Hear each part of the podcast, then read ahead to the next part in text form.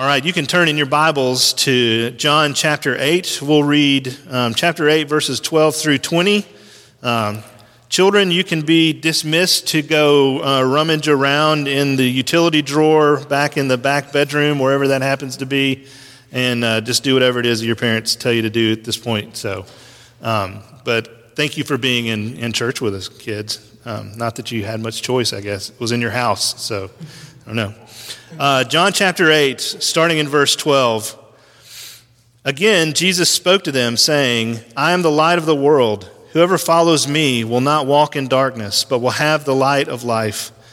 So the Pharisees said to him, You are bearing witness about yourself. Your testimony is not true. And Jesus answered, Even if I do bear witness about myself, my testimony is true. For I know where I came, came from and where I am going, but you do not know where I come from or where I am going. You judge according to the flesh. I judge no one. Yet even if I do judge, my judgment is true. For it is not I alone who judges, but I and the Father who sent me. In your law it is written that the testimony of two people is true. I am the one who bears witness about myself, and the Father who sent me bears witness about me. They said to him, therefore, Where is your Father? Jesus answered, You know neither me nor my Father. If you knew me, you would know my Father also. Those words he spoke in the treasury as he taught in the temple. But no one arrested him because his hour had not yet come. Let's pray together. Heavenly Father, may the truth be spoken and received here today. In Jesus' name, amen. As we kind of approach this text, I want to really want to paint the picture for you of where Jesus is when he says this and what's kind of been going on.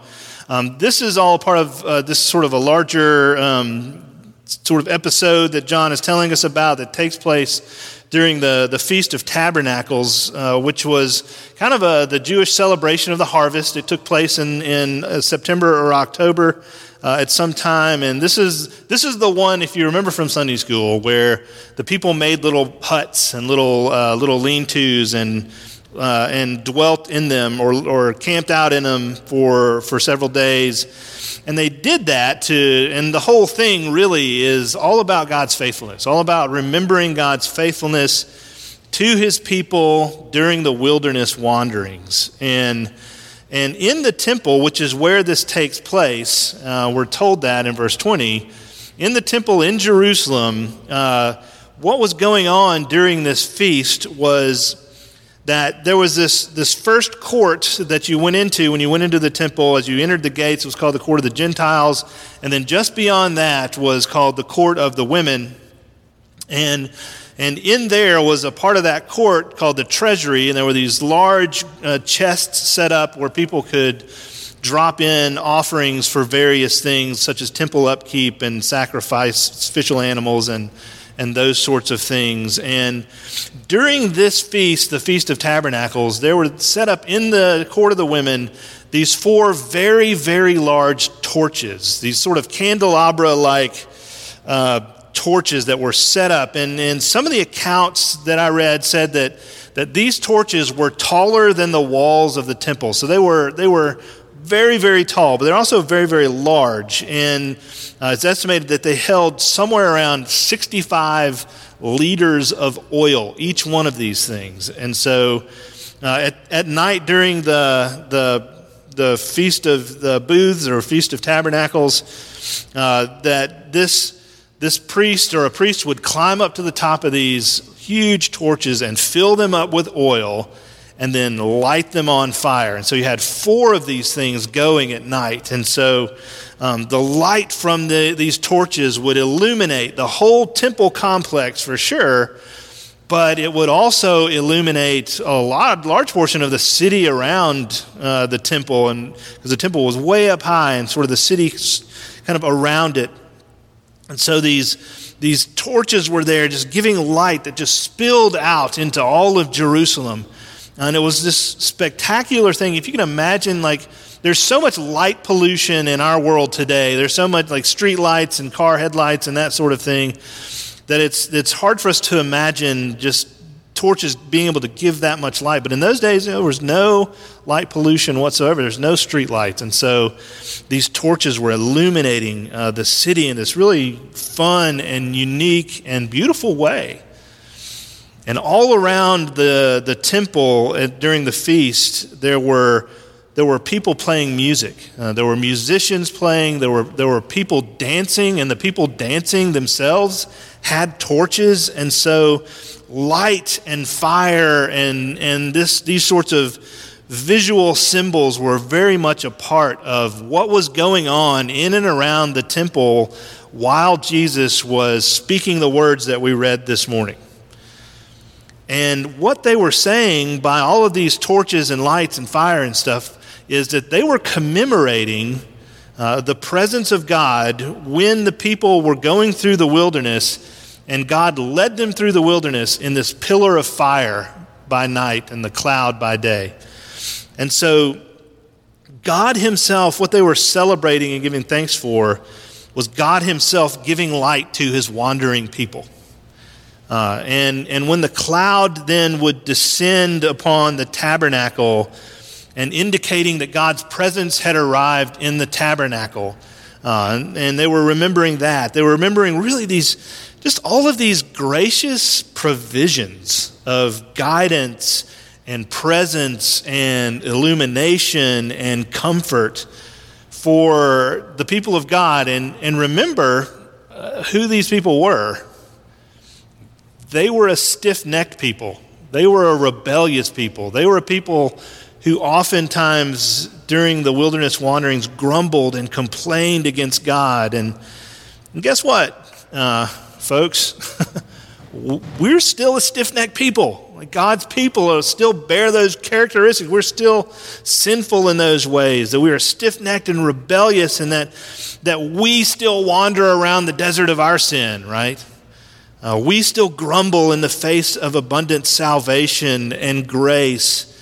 And we still, we still doubt the goodness uh, and trustworthiness of our Father who thus far has given us everything that we need, if not the things that we think we need.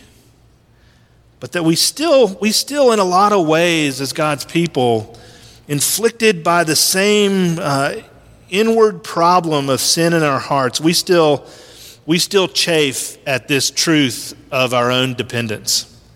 Uh, and even as we, even as we reject His merciful provisions for us. In other words, what do we still need that the old, the ancient Israelites needed in the desert? We still need the light of his presence, right? We still need uh, what we've always needed, what the, what the presence of the fire and the cloudy pillar in the wilderness pointed to. We need Jesus. We need, we need the one the writer of Hebrews calls the radiance of the glory of God and the exact imprint of his nature. Like, we need that. That stuff in the Old Testament, the fiery pillar and the, the light of God's presence, all of that was pointing to someone, and that someone was Jesus. And that's who we need. We need the light that John describes in, in chapter 1, verse 5 of this same gospel. It says, The light shines in the darkness, and the darkness has over, not overcome it. Like, that's the light that we need. And that's the light that we've received in Christ Jesus. That's the light that, that He has provided for us in Himself. And that the goodness of God has provided for us. And, and as recipients of this light, as His people, as His followers, as recipients of His light, we are called then to go out and be light.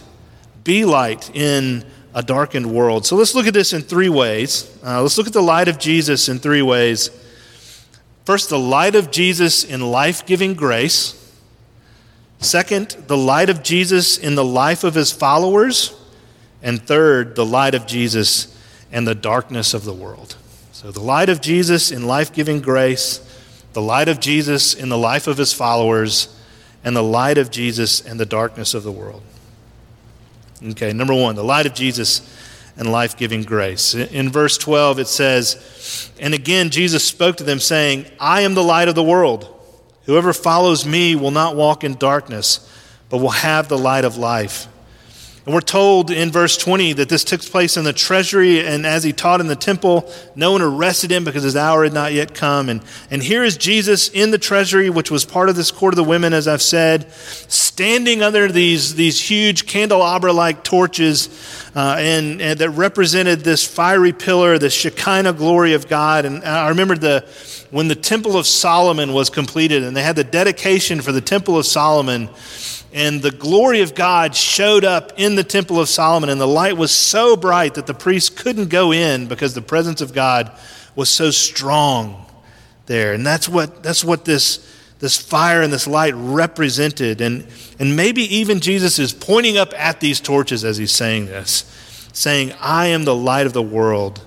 Jesus here is unmistakably identifying himself with the light of God's presence and power. It's important we not miss this point of what Jesus is trying to say. That Jesus identifies himself with that Shekinah glory that showed up. That he is saying that the fiery pillar which shielded you from the Egyptians at the Red Sea, I am that light. That the light that led you through the desert, that was me. That's what Jesus is saying. That the light that descended on the tabernacle, indicating God's presence and arrival or indi- indicating that it's time for the Israelites to break camp and move on. He says, That was my light. Like, what grace is there? What grace that, that Jesus is the life giving light of God in the world, and He has not left us alone.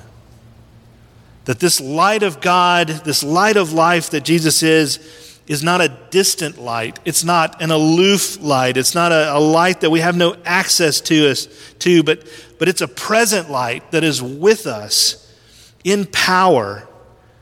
As you kind of read the Bible and you look through the Old Testament, especially, uh, fire is a symbol of God's presence and power and holiness and otherness. And and if you've uh, ever heard of the Bible Project, they have some great videos that kind of explain Bible truth to people. And one of them talks about holiness, and it says that God's holiness is like the sun. The sun in our solar system, the sun is this, this wonderful, life giving thing that is unique in our solar system, right?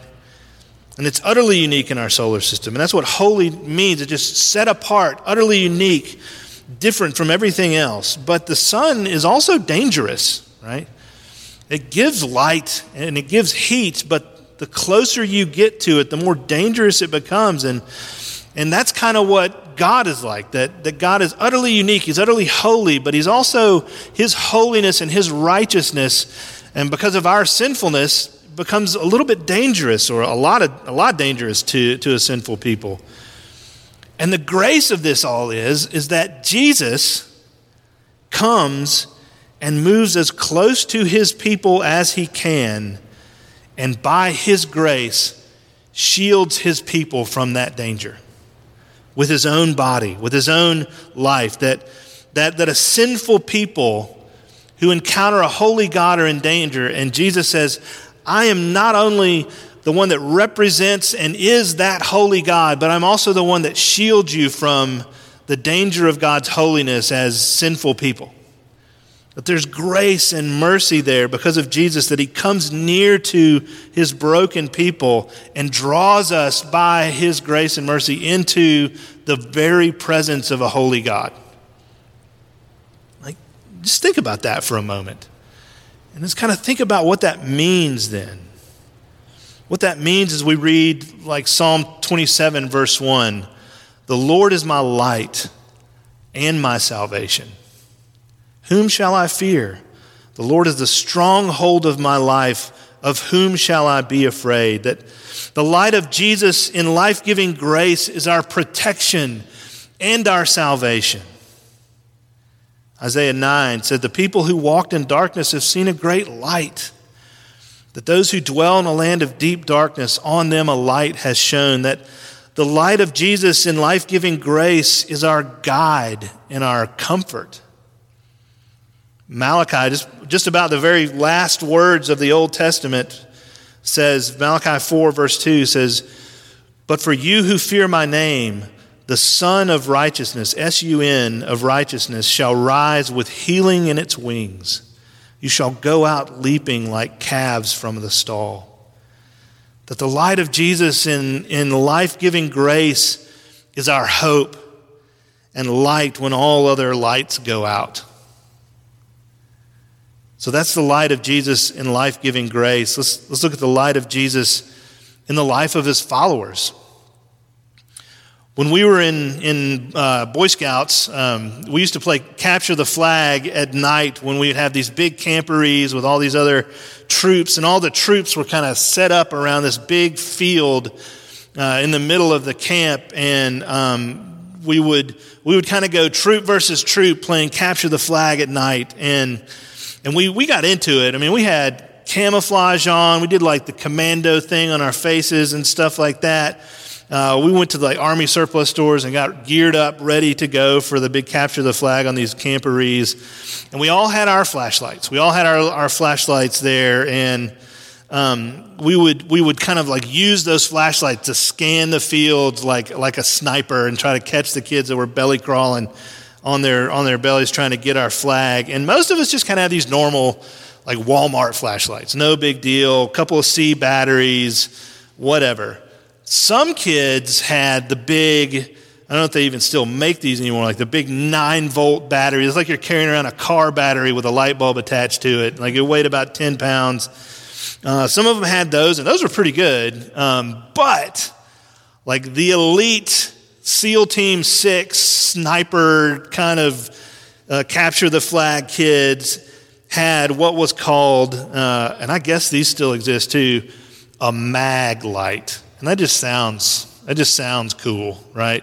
A mag light. And this this thing was uh, it was as long as your arm and it held about 8 D batteries. It was even made out of black metal and so and you could just sort of like the the really good kids could just sort of line up a shot with the mag light and then press a little rubber button on the thing and just just shoot this beam of pure radiant sunlight directly into the face of some, some poor kid that is, is army crawling on his way to capture your flag and just destroy him. And then, of course, as soon as he's illuminated, we just all charge him and, and, and take him out, haul him off to capture the flag jail.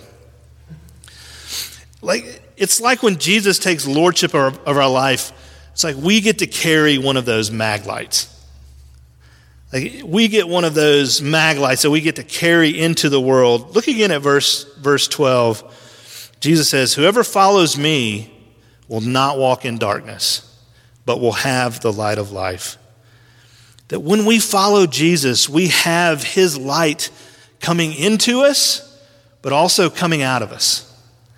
We have his light coming into us and also coming in out of us. It, it comes into us as our eyes are open to the truth about who He is and who we are, and, and Jesus illuminates our need and our dependence, our sin and our guilt. But thankfully, He doesn't stop there in just simply illuminating our, our sin and our guilt, but, but at the same time, He illuminates Himself. He shows us Himself and His self giving love. He shows us the mercy of the cross it's interesting in verse 20 uh, at the end of our passage this morning, it says that his hour has not yet come. And that's a refrain that you hear several times in, in chapter 7 and of, of John and in chapter 8 that Jesus' hour is not yet come. He hadn't been arrested yet. Like we know what is coming uh, as we read the story of the Gospel of John, but John is just simply saying, it hasn't happened yet. And, but that is a reminder to us of what is coming of the time when he will be arrested and will be tried in an unfair sham of a trial and nailed to the cross. It reminds us that the cross is in his future. And he is aware of this, even as he is speaking these gracious words to us. And how he approaches, he, he shows us the mercy of the cross, and, and the cross is how he approaches God, a holy God the danger of God's utter holiness, bearing not his sin, but bearing our sin. And how he absorbs what God's utter holiness demands as the just penalty for our sins. So he shows us the mercy of the cross. He shows us his perfect life in which he perfectly keeps every aspect and demand and requirement of the law, and in which, as he lived, he created pockets of blessing and creation restoration by healing and comforting and teaching. He shows us that perfect life, which we receive also by grace. And he shows us these things, and then he gives them to us freely and by his grace. And as this truth about who we are begins to take root in our, in our hearts, we're transformed by it. And the light that comes into us begins to come out of us. Ephesians 5 8 says, For at one time you were darkness, but now you are light in the Lord. Walk as children of the light. An identity founded upon the light of Jesus will reflect the light of Jesus in its activity. That our activity flows from our identity. And the word follows, like those who follow me will have the light of life. The word follows in this, in this passage is a present participle, which just simply means that we follow him and we keep on following him. It's an ongoing, daily, habitual following. But we walk then as children of the light because we are children of the light, because He has made us His children, because He has given us this identity in Himself. We, we follow Christ in His mission of sacrificial love and creation restoration, that, that His mission becomes our mission. And in many ways, you know, what we are now living through is creation groaning. I mean, can you kind of feel that and sense that? Remember that passage from Romans 8? Like, creation groans, and creation is longing for a day of ultimate healing and ultimate health. And as his followers, as his light bearers in the world, it's our calling to continue his mission of creation restoration, of being a blessing and living in a blessing as a blessing to those around us. And so that, that becomes a big question for us today. What are the ways that we can walk as children of the light in this unique time, especially as we're isolated from the world? How can we walk as children of the light? Light, in many ways, reveals truth, right? And so there's this calling on God's people, especially to pray. Pray for the world around us, even as we're more and more isolated from the world by necessity. We're called to pray from the, for the world. Social distancing doesn't mean disengagement. Uh, the light of Jesus that we have and have always had and still have and will have in the future, no matter what, what the, the healthcare situation in the world is, the light of Jesus that we bear in the world is the light of life, he says. Pray for the life that is in you because of Jesus. Pray that it will spill out onto others. Pray for opportunities for God to use you to be a blessing to others in the next few weeks. Now, pray for your families and for your kids and pray for teachers and schools and, and pray for the opportunities that are in front of you as the light in you reveals things. And like parents who are, who are worried and don't know how to, to teach your kids at home and do lessons at home and those sorts of things, the, what's the silver lining here? I mean, one of them is guess what just got put back into the public school system? prayer, right? So look for those opportunities to shape your kids as you spend this time with them, but then also give yourself grace in that. Um, understand what that looks like. In many ways, in many ways, another silver lining is that access to church just got a lot easier uh, for a lot of people. Although this, this what we're doing this morning and done for the last couple of weeks um, isn't healthy as a habitual means of means of worship, uh, even though it is kind of the situation that we find ourselves in today, Uh, it does remove some barriers, barriers to people who don't normally go to church. And so look for ways to share the gospel and to point people to Jesus and to, to point them to the resources that a lot, of, a lot of churches are creating now that they would not have created otherwise, perhaps, that are going to be there after all this is over. So light reveals truth. Light is also a comfort.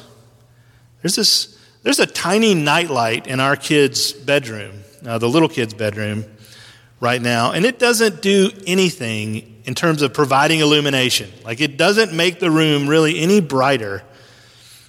But its presence is a, is a comfort to our kids, and they won't let us not turn it on. Uh, and so y- you've received light through Jesus that's a comfort. You've received comfort from Jesus, and therefore you're called to be a comfort to others. Uh, Jesus comforts us with his grace, forgiving our sins, making peace between us and the Father, calling us into the family of God, providing for us in our needs. How can you comfort others? Finding ways to, to move forward in relationships even as we stay apart.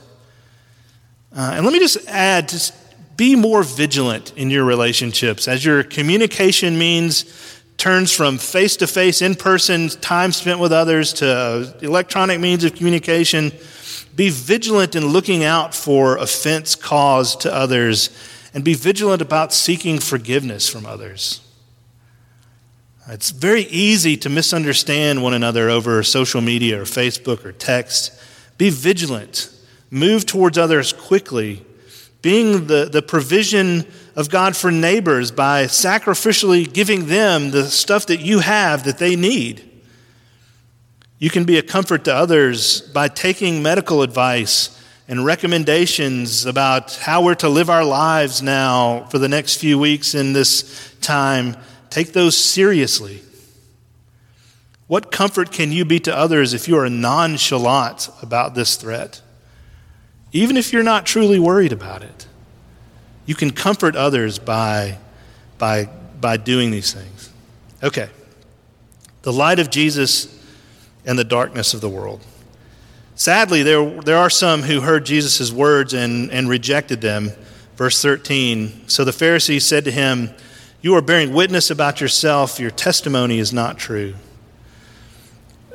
when Jesus is loved and trusted and followed, he's light. But when he's rejected, darkness descends. And the, the hard heartedness of the Pharisees demanded this sort of uh, judicially verifiable proof of the claims that Jesus was making. And Jesus says in 17 and 18, Your law is written, the testimony of two people is true, and I am one who bears testimony, bears witness about myself, and the Father who sent me bears witness about me. In short, Jesus is kind of saying there, there really can't be any judicially verifiable proof of who he is because it's a matter of faith, it's a matter of relationship with Jesus. And kind of Jesus' response to the Pharisees in verse 19 bears that out. He says, They say, they said to him, therefore, where is your father? And Jesus answered, You know neither me nor my father.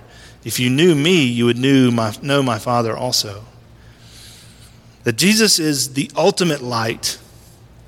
And if you reject him, you have no light and live and walk in darkness. Jesus is ultimate to all of life. He is the light of the world, right? That's what he is saying that that there is no concern or necessity more urgent than having Christ. Uh, there's, a, there's a Latin phrase that is the motto of Covenant College um, in omnibus Christus primatum tenens.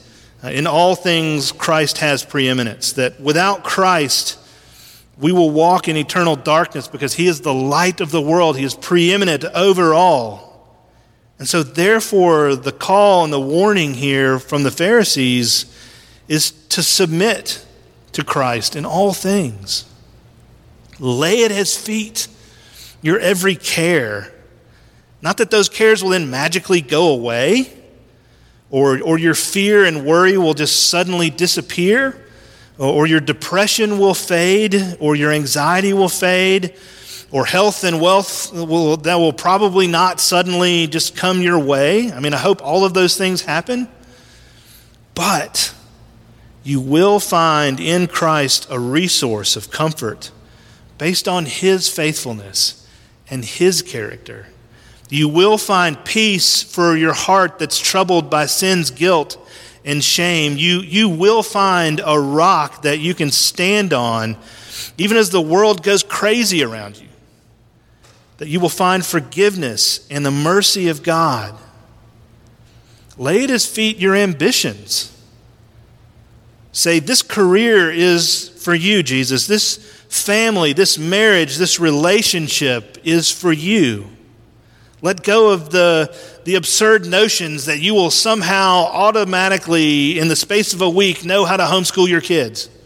Uh, give, give your new school time, whatever that, that looks like, whatever you are, uh, whether you're a parent or a student, give that new school time to Jesus to work His grace in your life. Give your work at home time to Jesus, whatever that looks like, even though you don't know how to do it. Uh, just trying to make a Zoom call is, is just hard. uh, lay at His feet your ambitions, but also, and most importantly, lay at His feet your hope for the future. As Resurrection Sunday draws near, as Easter Sunday draws near, remember our ultimate hope is in the preeminent Christ, the light of the world. John 1 12 says, But to all who did receive him, who believed in his name, he gave the right to become children of God. But now you are light in the world. Walk as children of light, Ephesians says.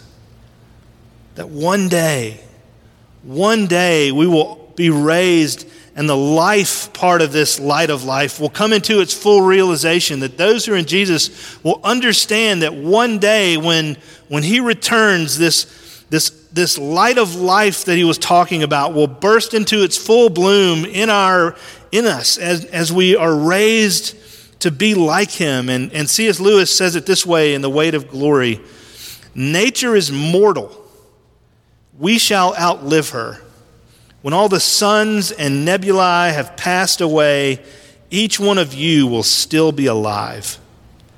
Nature is only the image, the symbol, but it is a symbol Scripture invites me to use.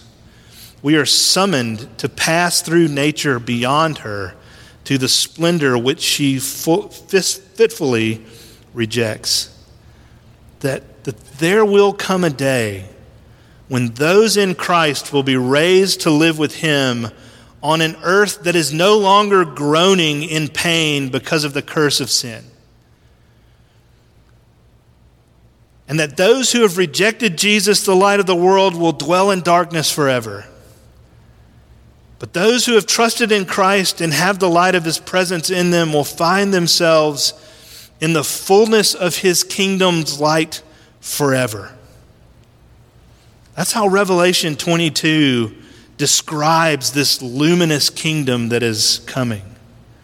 Revelation 22, verse 5 And night will be no more.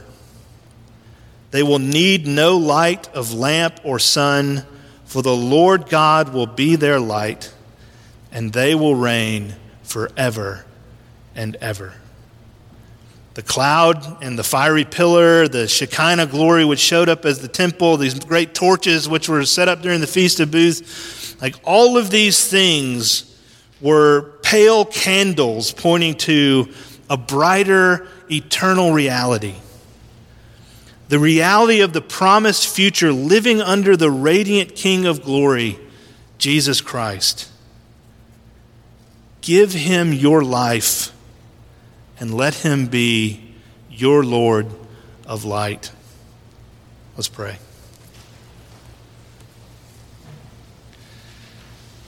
Heavenly Father, we, we do thank you for our Lord Jesus. We thank you for the light of his presence. We thank you for the light of his mercy. We thank you for the light of your spirit living within us. We thank you for your help and the hope that we have in you. We thank you, O Lord, for your mercy and grace to your people. We pray that by your Spirit's power, you would open our eyes, open our hearts to the truth of who we are and the truth of who Jesus is and what he offers us, even as he offers us himself, even as he offers us mercy and grace uh, through his, his death on the cross and through the hope that is ours through his resurrection.